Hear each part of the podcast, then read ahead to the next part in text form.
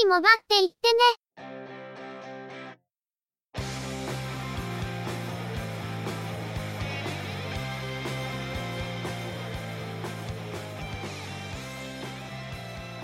通信業界、モバイル、IT に関するニュースや話題を取り上げ、中の人が意見を述べたり、製品レビューまがいのことをしたり、様々な体験について、ご紹介していくポッドキャストです。ゆくもばのおしゃべりはすべて、合成音声によってお送りしています。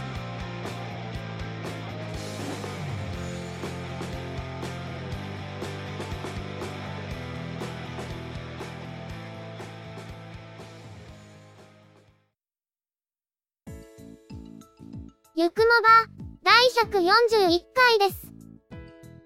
お届けいたしますのは、ネタを探してくるのが、中の人。そのネタをお話しするのは、佐藤ささらと、鈴木つづみです。皆様、明けましておめでとうございます。2017年が、皆様にとって良き一年になりますように。さて、年末年始、今年は暦の関係で休みが短かったので、あっという間に新年の仕事始め、という方も多かったのではないでしょうか。中の人も、休みの間に動画の配信を、と言っていましたけど、結局その暇が確保できませんでした。大晦日の深夜、年明けにかけて、天王寺アップルクラブ、タックポッドキャストさんが年越しライブ配信をされて、中の人がゲストとして参加させていただきました。タックポッドキャストの大道さん、ワンボタンの声の松尾さん、終盤に、タックポッドキャストのクイホアさんも参加されて、元旦の午前0時を挟んで YouTube のライブ配信がされたわけですが、中の人はライブ配信というものに初めて参加したからか、そもそも喋り慣れていないからか、それはもうひどいものでしたね。他の皆さんの足を引っ張ったようで、大変申し訳ない感じです。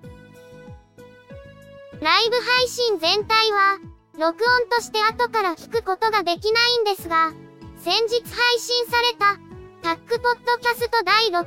回で一部が公開されたのと、参加された皆様の許可を頂戴して、ゆくもば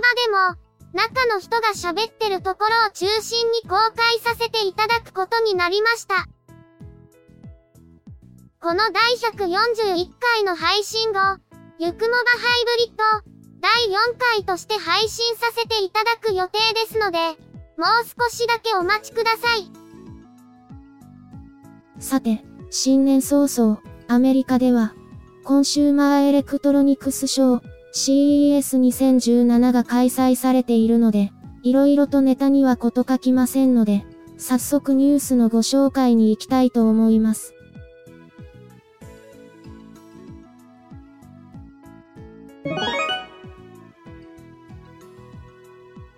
それでは、今回のニュースです。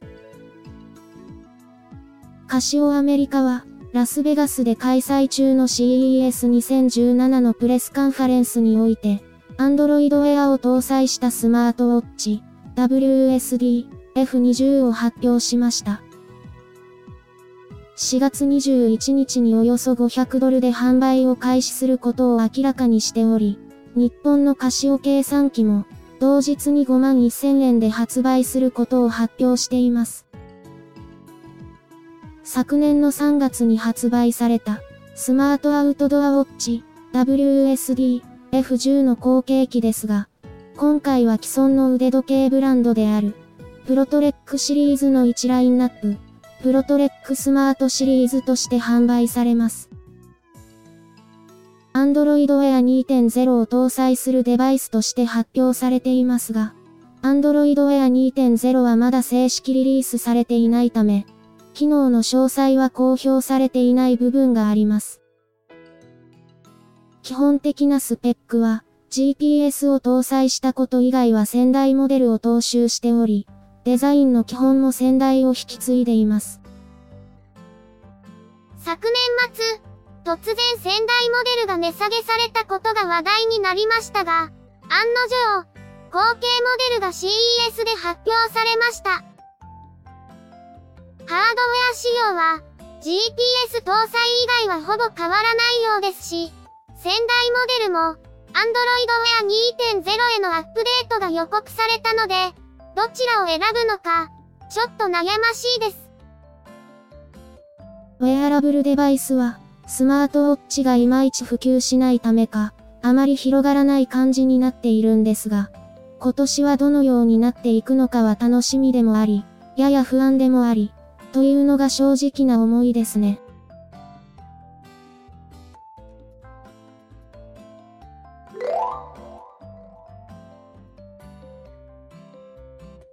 オンキヨーパイオニアイノベーションズは、現在開発中のハイレゾ音源の再生機能に特化した Android スマートフォンを参考出品しています。商品化の具体的な予定が決まっていないため、オンキヨーブランドのハイレゾスマートフォンという仮称で紹介されていますが、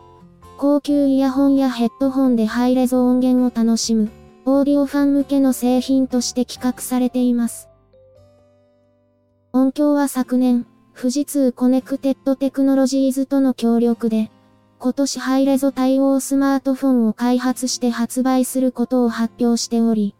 今回参考出品されたものはその試作機であると見られますが、オーディオ周りではオンキヨーのオーディオ機器設計のノウハウを活用しており、 DAC やアンプも高性能なものを採用しています。外観のデザインや性能設計などは、音響が販売している Android を搭載したデジタルオーディオプレイヤー、BP、X1A に非常によく似ており、このノウハウが活かされているとなれば、オーディオ面のスペックにも期待ができるところです。ディスプレイは5インチ、アウトカメラは16メガピクセル、インカメラは8メガピクセル、内蔵ストレージは 128GB、デュアル SIM 仕様であるなど、いくつかのスペックは明らかになっていますが、製品化される際にどうなるかは不明です。音響のハイレゾ対応スマートフォン。年明け早々にその姿を現しました。オーディオ周りに注目が集まると思われますが、スマートフォンとしての開発は富士通コネクテッドテクノロジーズとの共同開発であることから、富士通製端末のノウハウが継承されているかもしれず、そちらの方が気になるところで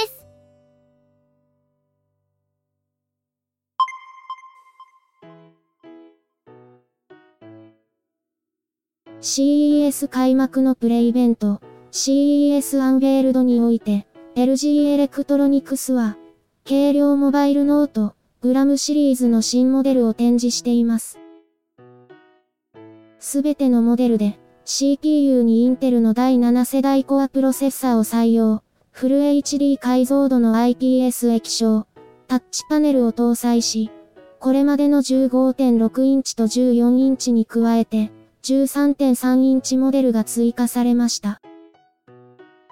グラムシリーズの売りである重量は、最軽量仕様で約 890g、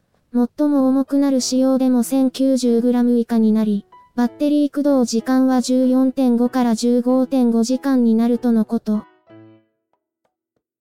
メモリーは 8GB、ストレージは256から 512GB の SSD。軽さだけではなく非常に薄い本体設計となっていて、モバイルを前提にした設計ですね。LG のグラムシリーズは、先のモデルも軽さと薄さが売りのモデルでしたが、今回はそれを継承しながら、さらにパワフルになりました。昨年の9月から国内でも販売が始まっていますから、国内でも後継モデルの登場が待ち遠しいところです。モバイルが前提のノートパソコンで 1kg 程度、さらに 1kg を切るというのは、非常に持ち運びに効いてくるところなので、それに加えて薄さと性能という武器があるグラムシリーズは、非常に魅力的なモデルだと思います。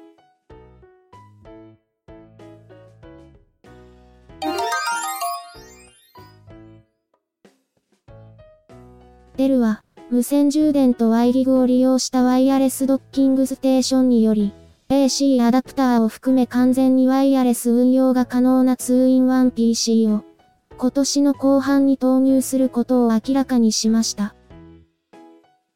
電磁界共鳴方式の無線充電技術である Y トリシティに対応しており、充電マットの上に置くだけで充電することができるほか、Y リグのドッキングステーションを利用すると、キーボード、マウス、外部ディスプレイもすべてワイヤレスで接続することができ、両方を組み合わせることで、完全にワイヤレスな環境で運用することができるとのこと。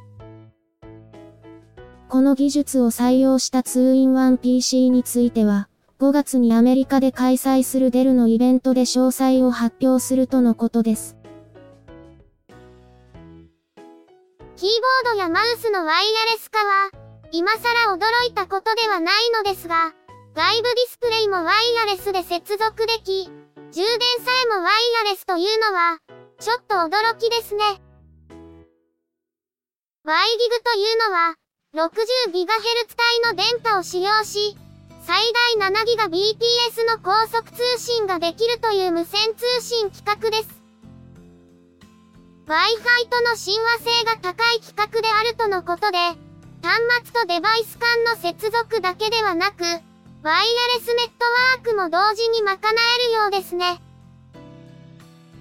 すでに、レノボは Y ギグを搭載したシンクパッドを販売しており、Y ギグドッグを使うことで、ワイヤレスでディスプレイなどと接続ができるような製品も販売されているんですが、まだまだ Y ギグ自体が一般的とは言えない状況です。デルが今回発表したフルワイヤレス PC、5月の詳細発表が大変楽しみです。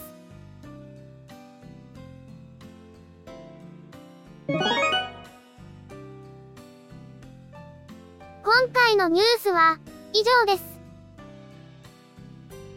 冒頭でお話しした、年越しライブ配信で、中の人がすっとぼけたことを言ってしまってるようなので、ちょっと訂正が必要かもしれません。ライブ配信で、今年中にゆくもばが200回に到達するような発言があったんですが、ゆくもばは3月の末に配信を始めた関係で、年度で本数を区切っているのを、すっかり忘れていました。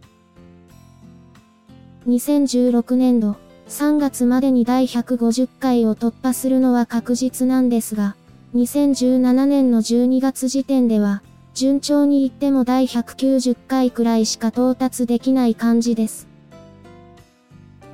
まあ、200回が見えてくる、というニュアンスでの発言だったんで、嘘を言ってるわけではないんだけどね。確かに追放会やハイブリッドの配信を考えると、通算配信本数は、今年中に200本を突破するのは確実だったりしますし。しかも言ってるそばから、2月5日の配信は、中の人の仕事の関係で、配信をお休みさせてもらわないといけない雰囲気だったりするし。土日とも、山奥で拘束される見込みという、あれですね。それはともかくとして、今年の3月は、150回突破と同時に、ゆくもばの配信開始から丸3年になるわけです。配信開始当初は、月に2度程度配信できればいい方かも、と言っていたのが、何度かお休みはさせてもらっているものの、およそ毎週配信しているのですから、中の人にしては長続きしてる方ですね。ライブ配信の時も言われたし、結構あちこちで、合成音声でポッドキャストを作成して配信する、というのがすごく大変なことのように言っていただいているんだけど、中の人からすると、作業そのものは慣れだし、ほぼ毎週のルーティーンになってるから、意外と苦になってないんです。中の人からすると、直接喋ることもそうですけど、喋ったものを録音したり、ノイズ除去や編集など、他のポッドキャスターの皆さんの方が、よっぽど面倒で大変なことを毎週のようにやってらっしゃいますから、むしろ、中の人の方が楽な方に逃げてるようなもんだと思ってるんですよ。ノイズ除去とかは本当に大変ですし、流していいところと流せないところを切り分けたり、先日のライブ音源の編集をさせていただいた時に、普段いかに中の人が楽させてもらっているのかを痛感した次第です。ゆくもばの編集って、ノイズとか、本当に気にする必要がないので。ある意味では、そういうしんどい作業から解放されたのが、今のところ続いてる理由の一つなのかもしれないけどね。昨年のイベントへの参加や、ライブ配信への参加もそうですが、中の人は、非、実在系おっさんとか言ってる場合ではなくて、もう少し露出を増やす必要があるのではないか、ということは考えているみたいですけど。あ、露出と言っても、あっちの露出はマジ勘弁です。余計なものを想像させるなよ。とはいえ、中の人が露出を増やすにしても、もう少し喋りをどうにかしないとだけどね。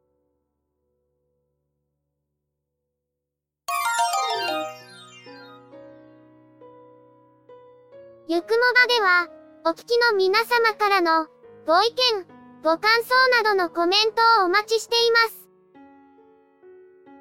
iTunes、iOS のポッドキャストアプリからのカスタマーレビューの書き込みのほか、ブログ、Facebook ページへのコメントの書き込み、Twitter アカウントへのリプライ、DM、ハッシュタグ付きのツイートなど、様々な方法を用意しています。いずれの方法でも、いただいたコメントは、中の人はちゃんと目を通していますので、遠慮なくコメントいただけると嬉しく思います。また、いただいたコメントは、ゆくもばの中で紹介させていただければと思っています。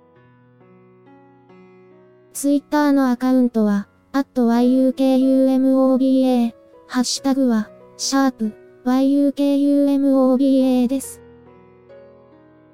ブログ、Facebook ページなどは、番組名でググったら出てきますので、ぜひ、検索してみてくださいね。また、YouTube 動画へのいいね評価、チャンネル登録、コメントもいただけると、続けるモチベーションにつながりますので、ポッドキャストともども、どうぞよろしくお願いします。それでは、今回はこれで失礼いたします。また次回、皆様のお耳にかかれますように。ゆっくりもばっていってね、の制作は、音声合成に、チェビオ、クリエイティブスタジオ S を使っています。内容の構成や編集、ネタ出しは、中の人、AKA、ハイマウント、声の出演は、佐藤ささらと、鈴木つづみでした。